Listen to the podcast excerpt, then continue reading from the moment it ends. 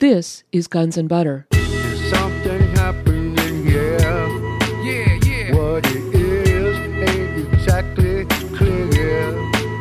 There's a man with a gun over there. As far as we know, Flight 93 flew for about 40 minutes uh, towards Cleveland, where it changed direction without any hijack being reported or even an emergency being reported, and um, obtained a new flight plan from Reagan International Airport with a destination of Washington, D.C. at 1028 somewhere along the way it disappeared. Now, the government story is that heroes rose up and attacked the cockpit against uh, federal law, and uh, they thereby caused the plane to ditch somewhere near Shanksville, Pennsylvania. The crash site is now a um, a shrine to the loss of these heroes, and uh, there is a plan to build a $57 million memorial park in the shape of an Islamic crescent at the site. I'm Bonnie Faulkner. Today on Guns and Butter, Rowland Morgan. Today's show Flight 93 Revealed. Rowland Morgan is a journalist and author. He was born in Brighton, England, and graduated with honors from Cambridge University. He worked as a columnist for The Guardian and The Independent on Sunday in the 1990s and has authored 40 books of various kinds.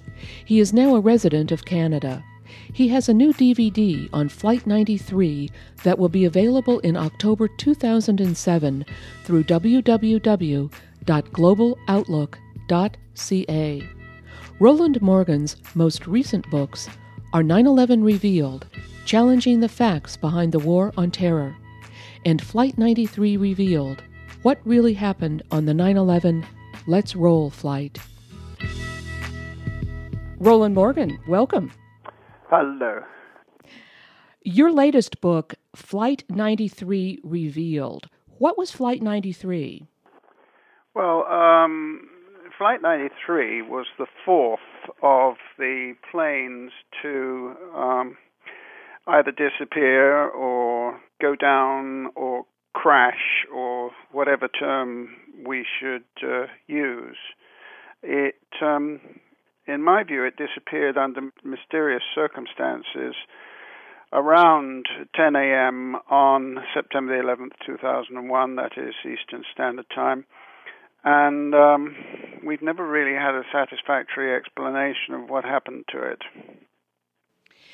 Now, what, in your view, is the connection between Flight 93 and the Iraq War?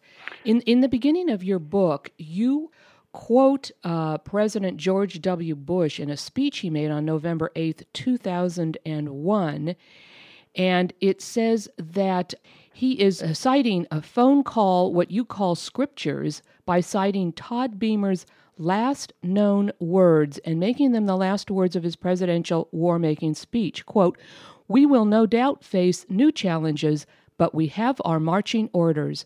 My fellow Americans, let's roll. Well, uh, yes, Let's Roll was a slogan that emerged from the Flight 93 affair. Now, a long story is thereby attached. Uh, I'll I'll try to be brief. The um, the occupants of Flight 93 were reported to have made a series of telephone calls to Earth from six miles altitude. Many of these telephone calls were reported at the time as cell phone calls, which added a kind of magical quality to the whole thing because, of course, cell phone calls will not work at six miles altitude. This is proven by the fact that the airlines are now introducing newly invented technology to make cell phones work on planes. They did not work in 2001. These phone calls were climaxed by a Verizon official who said she had received a telephone call from a passenger, an alleged passenger on the plane, Todd Beamer, who had spoken to her for anything between 12 and 25 minutes. Um, about all sorts of things, including reciting the Lord's Prayer. He had then dropped the phone, uh, going off to attack the cockpit, which at the time was an illegal act under federal law. And um, she said that she heard him shout, let's roll, as the phone was dangling. However, subsequent research has shown that Lisa Jefferson did not actually hear these words. It was, in fact, the heartbroken widow, Lisa Beamer, who uh, invented this slogan and took it to the media first and she then subsequently copyrighted it, and uh, the Pentagon adopted it, and it became the recruitment war cry to uh, drive America to war in the Middle East. In your book, you have a photograph of uh, what looks like an aircraft carrier steaming toward uh, the Middle East, and you said, I believe, that they were Marines on board who formed the slogan "Let's roll" with their bodies that you could see from the air. Yes, there is such a photograph. There are there are lots of photographs of Let's Roll. It kind of filled the interstices of American lives at that time. For example, a U.S. recruitment um, commercial showed Let's Roll written on the tip of a shell being inserted into a tank gun uh, during the commercial. It also appeared, um, Lisa Beamer appeared. Uh, um, blessing a sticker on the side of F 16s that said Let's Roll. The Pentagon put Let's Roll on its signage around the repairs of the Pentagon. Um, the um, notions industry sold uh, thousands and thousands of let's roll ideas, ranging from dice uh, to uh, the familiar baseball cap and bumper stickers. Well, now I want to come back to Todd Beamer and Lisa Beamer and talk about them in more detail. But first, let's uh, let's get a view of uh, Flight 93. Now that took off from New Jersey. It was a transcontinental flight, and it was supposedly headed for San Francisco. Could you describe uh, that flight and how that went? Well, this is um, not as quite as easy as the question suggests because nearly all the information we have about aviation comes from semi military sources. The Federal Aviation Authority is closely associated with the military. The military itself supervises and surveys the whole civil aviation field. And uh, most of the information we have about these flights is obviously semi official. But as far as we know, Flight 93 uh, took off uh, with a rather unusually small number of passengers. Uh, only 33 or 34 were reported to be aboard the flight. It then flew for about 40 minutes uh, towards Cleveland, where it um, changed direction without any hijack being reported or even an emergency being reported and um, obtained a new flight plan from Reagan International Airport with a destination of Washington D.C. at 1028. Somewhere along the way, it disappeared. Now, the government uh, story is that uh, heroes rose up and attacked the cockpit against uh, federal law and uh, they thereby caused the plane to ditch somewhere near Shanksville, uh, Pennsylvania. The crash site uh, is the subject of uh, quite vigorous debate on the internet, although it is now a um, a shrine to the loss of these heroes, and uh, there is a plan to build a $57 million memorial park in the shape of an Islamic crescent at the site. All these um, extraordinary factors in the story um, add to its almost complete unverifiability. We actually know extraordinarily little about Flight 93, which is why filmmakers such as Universal, Discovery, A&E have produced uh, virtually fictional accounts of these events, which have shown to literally over a thousand million households in the last two years. What does the 9 11 Commission say, the official report of the U.S. government? Now, what do they say about Flight 93? Well, the 9 11 Commission came out with almost the identical story to the um, Newsweek gathering together of all the strands of the story on December the 3rd, 2001. Very little changed. Uh, the heroes had risen up, uh, assaulted the cockpit. The only difference was that the 9 11 Commission ostensibly had um, flight deck recording equipment uh, results that showed that the um, the passengers had never penetrated the cockpit itself, and that the hijackers had, in fact, decided to ditch the plane because of the riot aboard. The passenger riot is very plausible. The time periods in which uh, both Flight 93 and Flight 77 were in the sky were quite extraordinary. There were only three hijackers aboard, reported to be aboard Flight 93, and there were uh, a range of very large men with judo and other fighting experiences aboard the plane, and flying for um, 40 minutes without um, any kind of weaponry, as far as we know, must have been an extraordinary challenge. And um, a a rebellion or an uprising by the passengers, I would say, would be definitely on the books.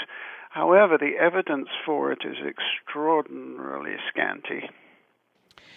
Now, I understood, generally speaking, that these early morning East Coast transcontinental flights from the East Coast to the West Coast of the United States would normally be packed. Also, a uh, a travel agent friend of mine who has booked that flight before and other flights uh, says that these airlines would not fly transcontinentally with only 34 people on board, that they would reschedule it. Yes, the um, all the planes had uh, fairly low passenger uh, numbers. Um, apparently, they were all well below average. The only one that approached average was um, Flight 11, um, the first flight that apparently hit the Twin Towers. Um, the flight manifests were released with the copious amount of evidence that came out of the show trial conducted against um, Zacarias Moussaoui uh, last year. Uh, the, I describe it as a show trial because Moussaoui was in fact in prison at the time and could not have participated. Um, the flight manifests were released at that time. They're very, very badly reproduced, um, but I've examined them and uh, I'm not experienced at looking flight manifests. Of course, none of us are because they are uh, secret information that is authorized to be kept secret by federal law. And um, examining them, they seem to be uh, authentic enough. So we have to assume that all these flights that day just happened to have quite low numbers of passengers aboard. Now, were the so-called accused hijackers were they listed on the manifest? Yes, their places are shown in first class. The uh, strange thing about Flight 93 is that um, the pilot was never mentioned in any of the phone calls made from the plane, which all reported three hijackers and not four. Uh, Ziad Jarrah is portrayed in the large number of films have been made about this episode as having snuck somehow into the cockpit and um, eliminated the pilots and somehow taken their places and taken over the flight. As we know, he notoriously made an announcement, apparently by mistake, that was supposed to be for the passengers, but um, was heard instead by the air traffic controllers. Now, Ziad Jarrah is the so called fourth hijacker who just appeared. Was he on the flight manifest? Yes. Um, the thing is about Ziad Jarrah, he was rather a, a well off young man who had been um, raised in private schools in Lebanon. Uh, later lived in Germany, spoke fluent German, and uh, then moved to the USA to train as an airline pilot, which is a perfectly legitimate career ambition. And um, he flew a lot while he was on a temporary permit to be in the USA. He flew in and out of the country half a dozen times, as far as we know, all under his own name. And um, he probably, quite possibly, flew regularly, flew first class. This has never been made clear whether he regularly flew first class or not. It's rather a strange lacuna in the 9 11 Commission's report. Um, they never mention whether he flew regularly first class, which would be an extenuating circumstance uh, if he regularly flew first class. It would add to our suspicion that he had been framed as the pilot. I'm speaking with journalist and author Rowland Morgan. Today's show Flight 93 Revealed. I'm Bonnie Faulkner. This is Guns and Butter. Could you then talk about the, uh, let's call it the myth of Flight 93? There have been quite a few movies put out. The most famous and most recent, I guess, is Universal's United 93. Could you talk about the narrative of these films and what they're based on? Supposedly, there were 13 calls made from that plane. Well, um, the government evidence that came out in the Moussaoui trial reported 37 calls, 35 of them by airphone, and two by cell phone. Now, only half a dozen of these reported calls, uh, pure hearsay, reported by call recipients who were at the time in a state of great stress. Um, you will remember how everyone felt that morning. They then received a phone call in their homes from a loved one who was aboard a apparently doomed flight, which of course plunged them into even further distress and imminent grief. They then reported these phone calls that had told them of an imminent, just a few of them reported an imminent revolt. Upon these scanty and very um, poor brief snippets of evidence, these uh, huge, expensive films were produced showing a wild drama aboard with Islamic hijackers uh, slaughtering people and causing mayhem and generally um, destroying a civil airline flight. Um, the filmmakers are all really at pains to state how much their films are reconstructions based on the evidence.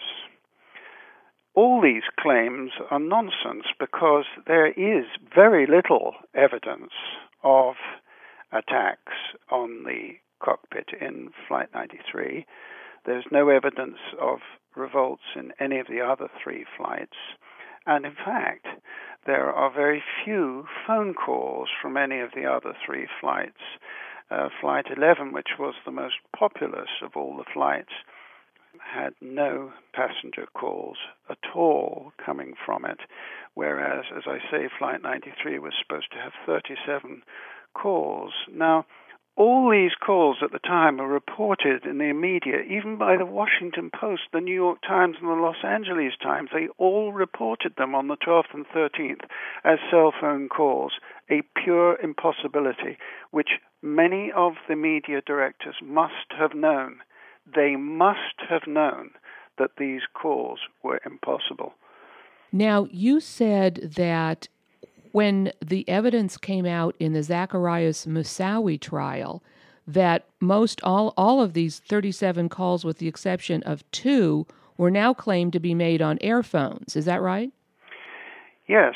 Uh, airphones were run by Verizon from extensive offices in Chicago. The key customers of Airphone were in fact not the seatback phone users on civil airliners. The airphones were a bit of a flop. They were very expensive and little used, and they're now being taken out of airliners. However, the airphone company, while removing all the seatback phones, is in fact maintaining 3,400 reported accounts with civil private airliners and government jets. That is the core business of Airphone out of Chicago is the most important people in the USA, important executive and government clients the civil airliner business of Airphone was very minor. Now, do we know for a fact that there were airphones on the United 93 the day of September 11th, 2001? Well, that's a good question. I believe there were. They were fairly ubiquitous at the time, although they're now being withdrawn. I believe there were airphones provided on that flight, and that airphone calls were made, and that uh, uh, people were contacted on the ground.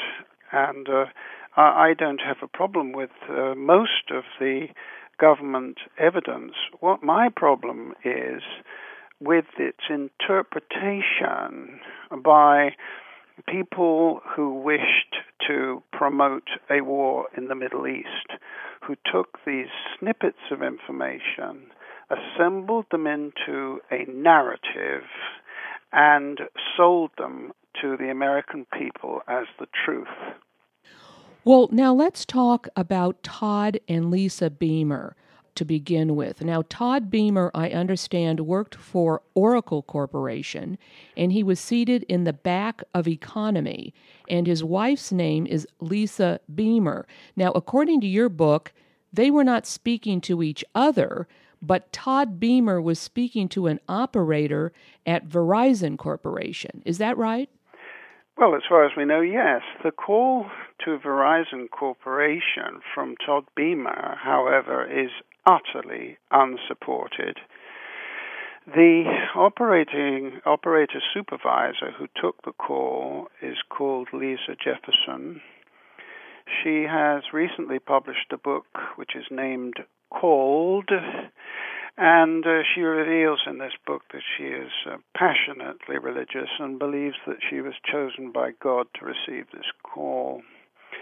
She does not name a single person in the Verizon Corporation who witnessed this call. She doesn't name Phyllis Johnson, who was named on the 22nd of September as the operator who took the call and then vanished from the record.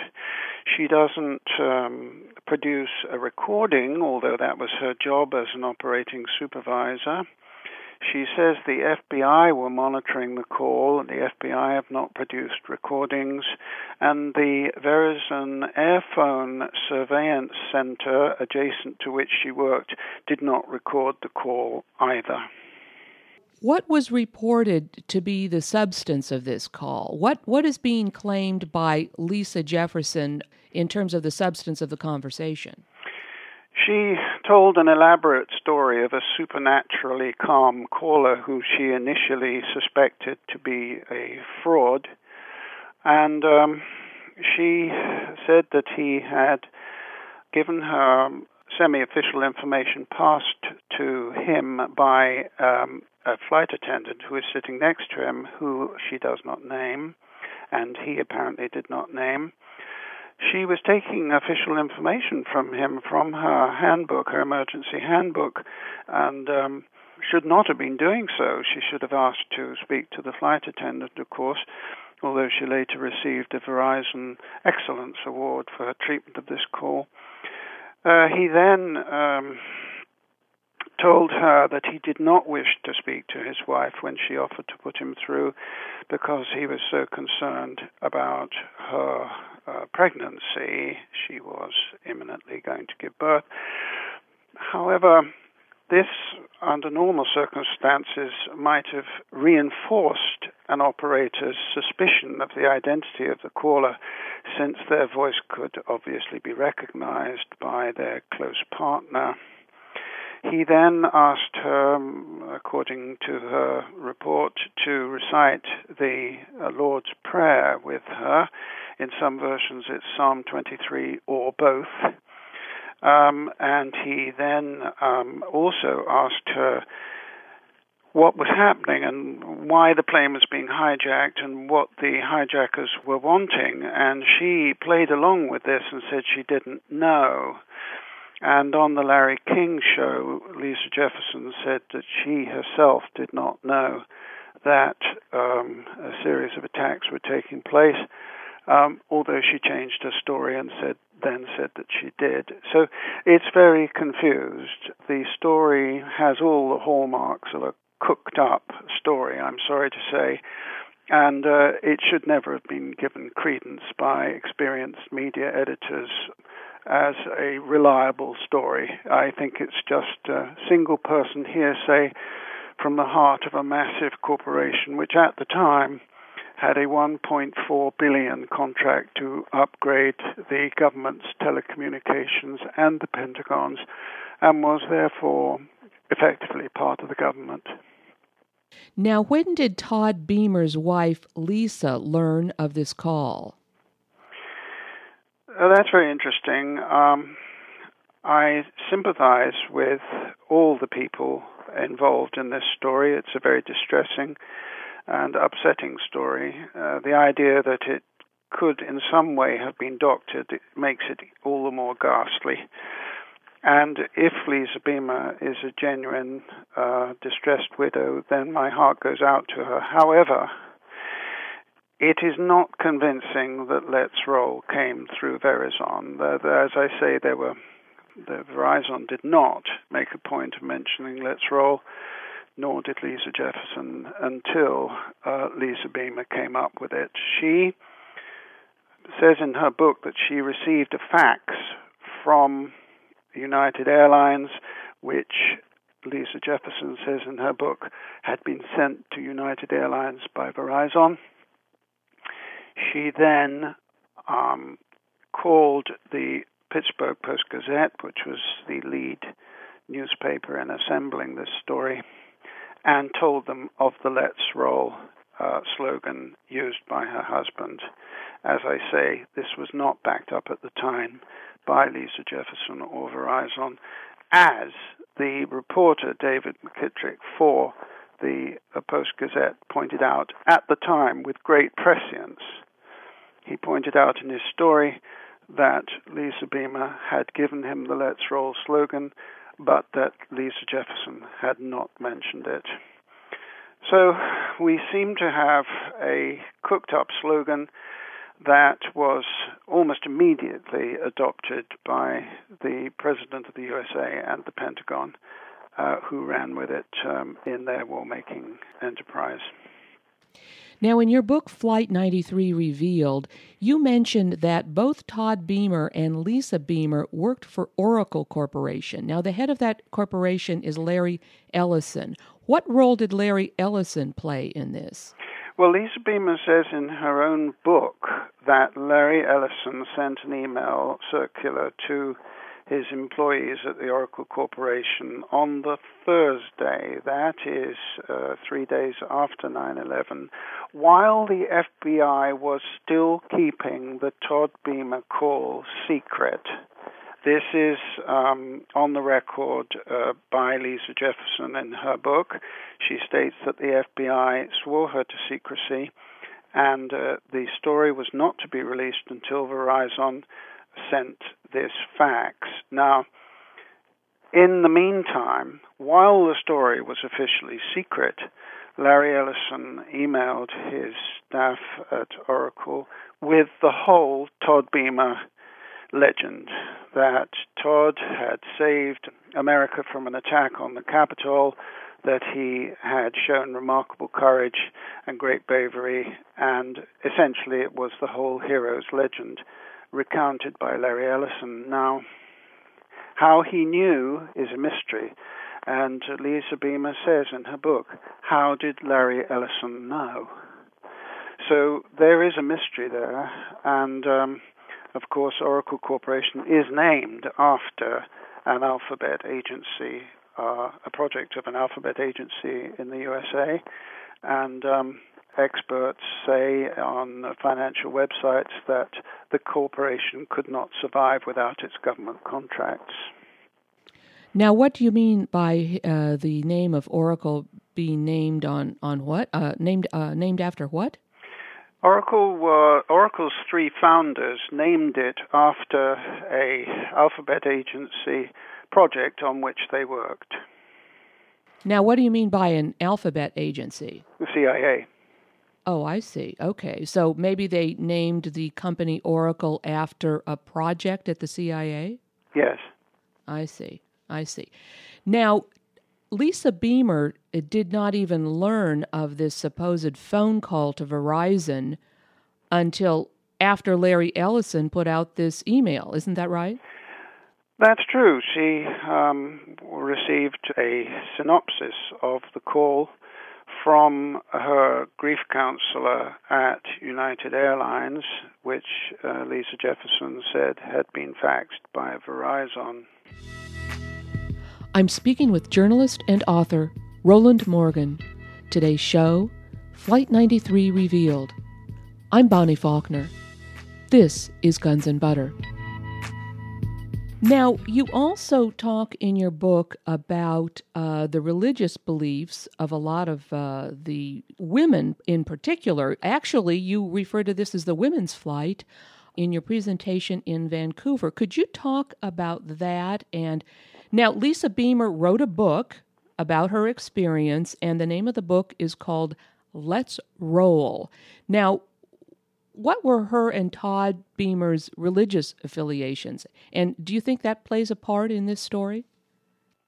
Well, Lisa Beamer um, admitted to Larry King on her Christmas broadcast from her home that she and Todd were members of the Christian and Missionary Alliance now, the Christian and Missionary Alliance goes back a long way with CIA operations abroad, particularly among the Hmong people who were the only major supporters of the Americans in Vietnam.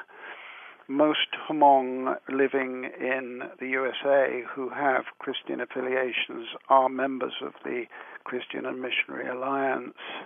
And uh, there is other evidence of connections. Um, and that could be a pure coincidence, however, it has to be borne in mind. The other women were also uh, very keenly religious. Deena Burnett was a keen Catholic. Her husband, uh, she said, went to Mass every day. And um, Lisa Jefferson is um, a very keen evangelical. Lisa Jefferson being the employee at Verizon Corporation that supposedly got this call from Todd Beamer. Exactly, yes. She believes that uh, God sent her the phone call. Now, you mentioned Deena Burnett, the wife of Tom Burnett. Now, Tom Burnett was on Flight 93, is that right? Tom Burnett was in the first class uh, on Flight 93, at least he's on the manifest. And um, Deena was among the very first uh, widows to appear on National Network TV, and she kept appearing in the early days frequently, and she kept appearing right up till Christmas. Um, she really started the heroes rumor because she said she had received four cell phone calls from her husband in the plane, in the course of the fourth of which he had referred to a passenger revolt. There are several problems with this story, and I must say first that I deeply sympathize with Deena Burnett and her family for their grief and distress in this matter. However, their story is not consistent. It does not hang together. She says that she received four telephone calls, and they're noted on the Tom Burnett Foundation website, complete with her notes taken at the time. However, the government evidence released at the Moussaoui trial, the billing evidence for phone calls, only shows three calls. And the fourth call, in which she reported uh, Tom Burnett said there was a passenger rebellion, um, did not happen. You mean it wasn't submitted as evidence at the Moussaoui trial? The billing, phone billing evidence submitted by the government showed three phone calls that roughly coincided with the times given for the first three supposed cell phone calls from Tom Burnett. They were actually made by Airphone. However, the fourth phone call that Deena Burnett noted and has on her website as a cell phone call um, is denied by the government uh, evidence. Now, what are the political affiliations of these women who have written books? Uh, let's see. Lisa Beamer wrote a book called Let's Roll, and she was Todd Beamer's wife. Uh, Lisa Jefferson, an employee at Verizon Corporation who took a call, she claims, from Todd Beamer, has written a book called Called. Now, what about Deena Burnett? Has she written a book? Yes, she's also written a book, and um, the other caller who was reported to have mentioned a revolt called Jeremy Glick. Um, uh, also, uh, he spoke to his wife Elizabeth Glick for virtually the entire length of the supposed hijacking. This also was reported widely uh, in the initial stages as a cell phone call. It's now listed by the government evidence as an airphone call. However, there's a problem with that too. Elizabeth Glick wrote a book as well. Um, she says that they reported the call to the New York State Police, and other reports say that she reported it to the FBI as well. Um, however, the these agencies have not come up with recordings to validate these calls. Now, for the believers, you see, they don't need recordings. They're happy with the um, single sourced hearsay. I'm afraid, in the cold light of day, and the government agrees with me by their evidence at the Moussaoui trial, most of this doesn't stand up.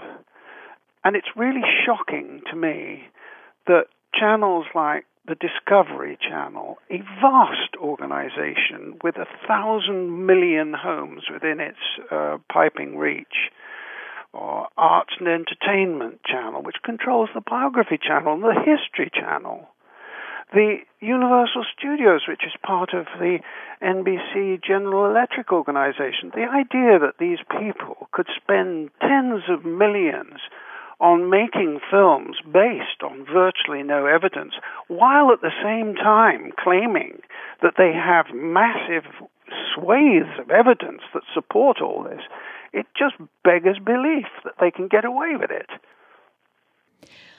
Well, now, have you looked into the political affiliations of the wives who have written these books, the wives of the uh, men on Flight 93? Well, they're a mixture.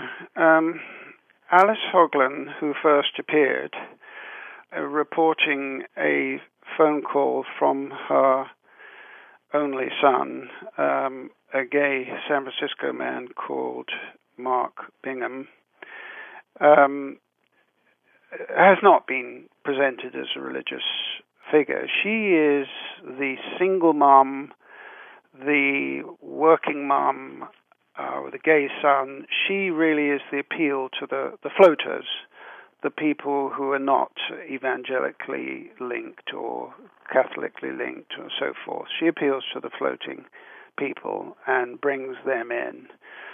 Then the next witness, Deena Burnett, is the much stricter right wing conservative Roman Catholic figure who made very strict notes of all the calls she received, and they're laid out like scripture on the Tom Burnett Foundation website. Sadly, they're not supported by the government evidence, as I mentioned.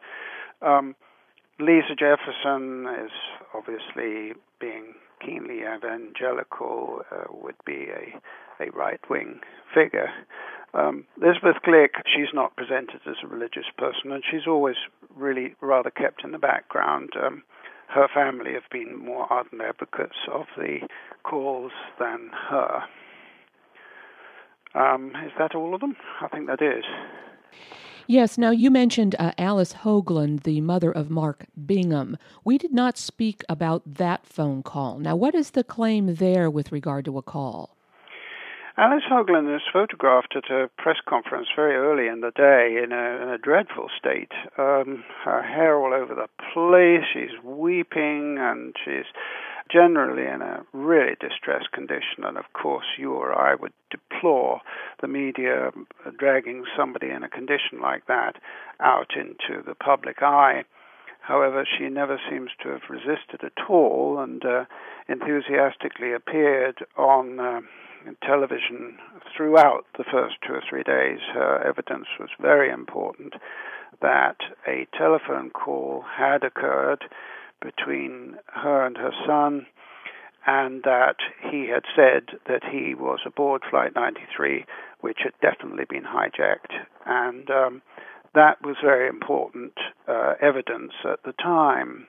Um, the sad thing is that she actually worked for United Airlines, the operators of Flight 93, which I think if that had been brought forward by responsible media managers might have tempered people's view of her evidence. And um, also the fact that she got the timing of the call wrong would be quite important as well. Now, all of these women that uh, we have discussed have played major media roles, isn't that right? Yes, there were three key women in in the episode. Alice Hoagland came on first, uh, closely followed by Deena Burnett, who spread the rumor of a revolt uh, with uh, a phone call that never happened, and um, then a short delay, an unexplained delay. Uh, after which uh, Lisa Beamer appeared with the most amazing launch, probably in the history of War Widows, where she was uh, greeted in the, combined House of Congress by uh, President Bush, and um, um, her husband was named as a hero, and she was introduced even before the Prime Minister of Great Britain. And next night she went on CBS, NBC, all the big national networks, uh, giving her story supported by Lisa Jefferson, who validated the information and the phone call, and um, who uh, also backed up the Let's Roll slogan. I'm speaking with journalist and author Rowland Morgan. Today's show Flight 93 Revealed. I'm Bonnie Faulkner. This is Guns and Butter. Now, you mentioned in your book, Flight 93 Revealed, that the first hardback printing of Lisa Beamer's book, Let's Roll, was a million copies. Is that unusual? Yes. That kind of print run of hardback books is um, pretty rare. And uh, also, it was published by a Bible publisher who had published a series of novels about um, people involved in the end of the world on a religious basis where um, the Savior returns to earth and um, all the uh, believers are swept up into heaven. the ghostwriter that she employed had also worked for other delusional um, evangelical preachers.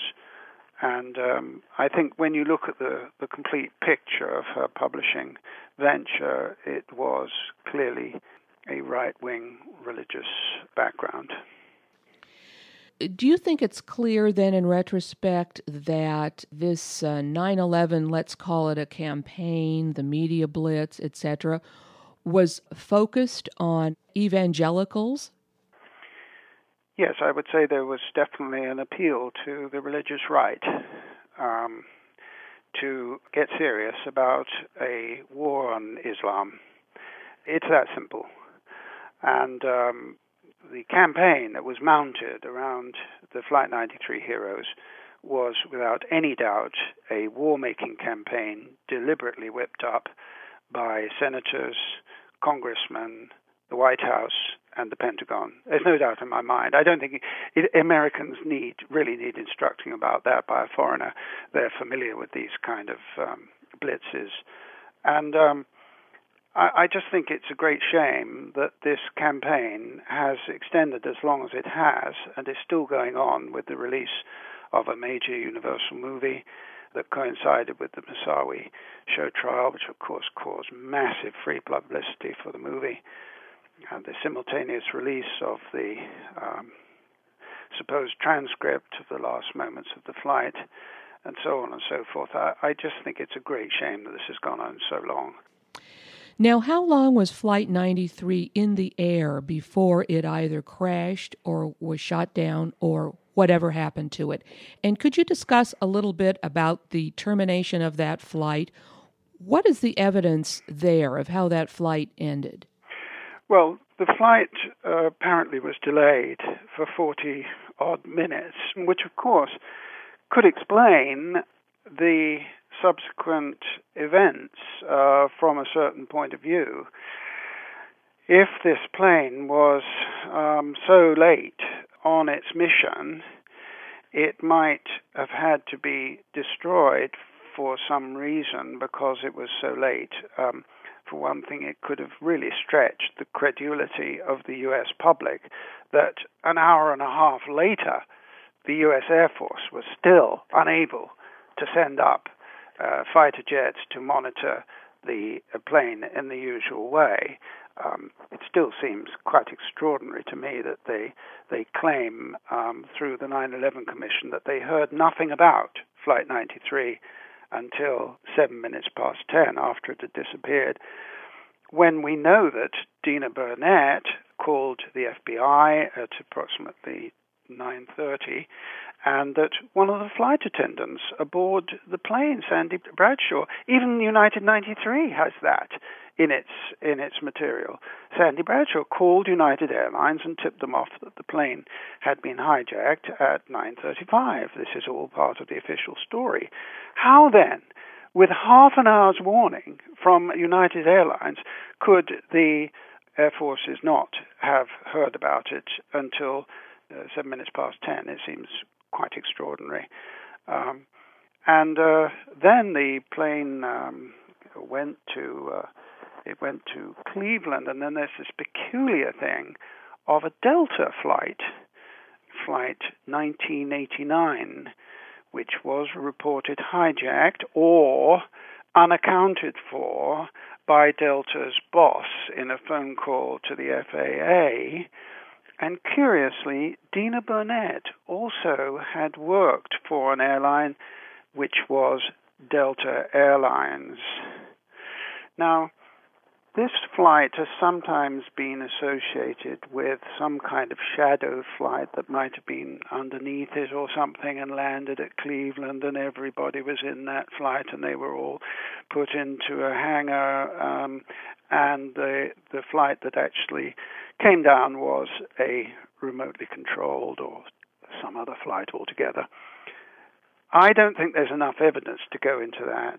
There are a couple of scraps of evidence. The mayor of Cleveland um, named the landing flight at Flight 93, but it's all based on an AP report that seems to have been a genuine mistake. I, I really don't know whether it was a mistake or not. And um, the plane then changed direction and went down towards Washington, D.C., with this quite extraordinary and unprecedented change of flight plan, which meant that a controller somewhere in Washington, D.C., presumably at Reagan International, actually approved a change of flight plan for a scheduled flight that was due to go to San Francisco. Literally an unprecedented uh, event that's never been explained by the government. And then later, the plane uh, made some strange moves that were recorded on radar, and uh, the FAA knew about them. And a pilot was called by the air traffic control. He told the Pittsburgh Channel 4 that the air traffic controllers had asked him to look out for a plane flying low, an airliner with um, United Airlines markings, and um, he did see the airliner um, flying over the treetops and told them as much and uh, was then told to clear off. Well, this proves that air traffic control of some sort, what air traffic control, we're not sure, somebody knew where Flight 93 was exactly because they asked this pilot to uh, look out for it and identify it, which even more demolishes the military's line that they had no idea where it was at the time. And it also demolishes the 9 11 Commission's official story that the plane nosedived at 45 degrees straight into the ground at tremendous speed, not far short of the speed of sound. Because this pilot and other eyewitnesses in the Pennsylvania area saw the plane flying low over the treetops. So there's a lot of very confused and polluted information about the fate of Flight 93, which is why I describe it as an air transportation disaster mystery. Now, doesn't the official story have it that the plane burrowed down into an abandoned pit mine and that it completely buried itself 30 feet underground and that eyewitnesses on the scene saw no sign of a plane? Yes, I know it sounds extraordinary, but that's that's on the record. Uh, the Pentagon said that it buried itself 30 foot deep, and uh, accordioned was the term they used, down to one sixth of its length, which obviously would have crushed and mashed anything inside down to its elements. And, um, you know, news reporters, television news reporters are on the web stating that uh, there was nothing there. Lisa Beamer said there was nothing there in her book. The local coroner uh, said there was nothing there.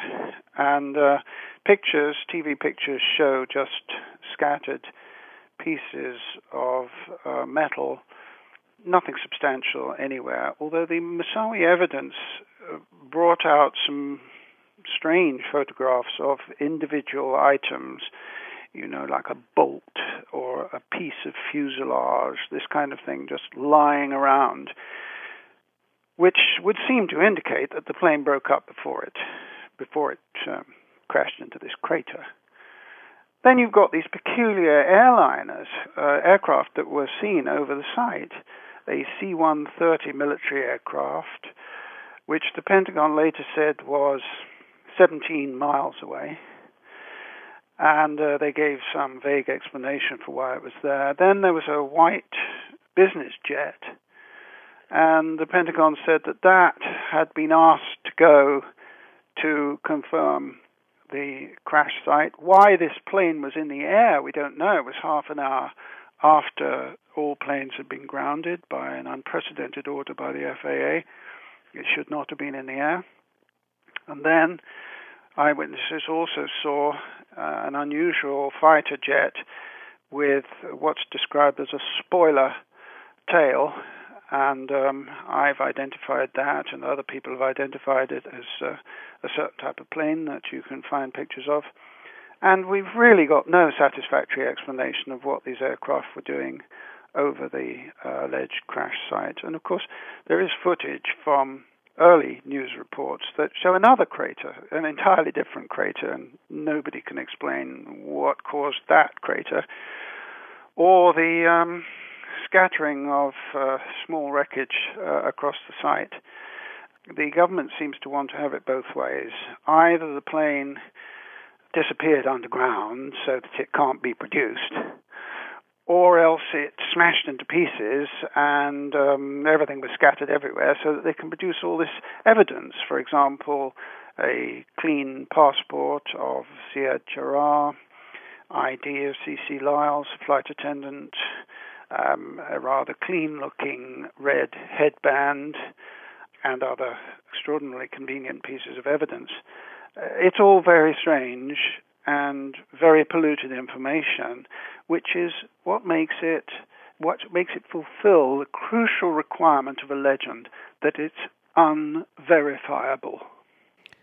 Rowland Morgan, thank you very much. Well, thank you very much for having me on the air, Bonnie. Something happening here. Yeah, yeah. What it is ain't exactly clear. There's I've been speaking with journalist and author Rowland Morgan. Today's show has been Flight 93 Revealed. Rowland Morgan was born in Brighton, England, and graduated with honors from Cambridge University. He worked as a columnist for The Guardian and The Independent on Sunday in the 1990s. He has authored 40 books of various kinds. He currently resides in Canada. He has a new DVD on Flight 93 that will be available in October 2007 through www.globaloutlook.ca. Rowland Morgan's most recent books are 9 11 Revealed, challenging the facts behind the War on Terror, and Flight 93 Revealed, what really happened on the 9 11 Let's Roll flight. Both published by Carroll and Graf and available in good bookstores and at Amazon.com. Thanks to Ken Jenkins, Hamook, and Todd Fletcher for research assistance. Guns and Butter is produced, edited, and mixed by Bonnie Faulkner and Yarrow Mahko. Our engineer is Bonnie Bone. To leave comments or order copies of the show, call 510 848 6767, extension 628. Email us at faulkner at gunsandbutter.net or visit our website at www.gunsandbutter.net.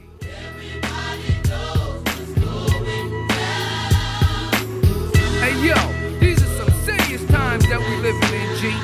And a new world order is about to begin. You know what I'm saying? Now the question is, are you ready for the real revolution, which is the evolution of the mind? If you seek, then you shall find that we all come from the divine.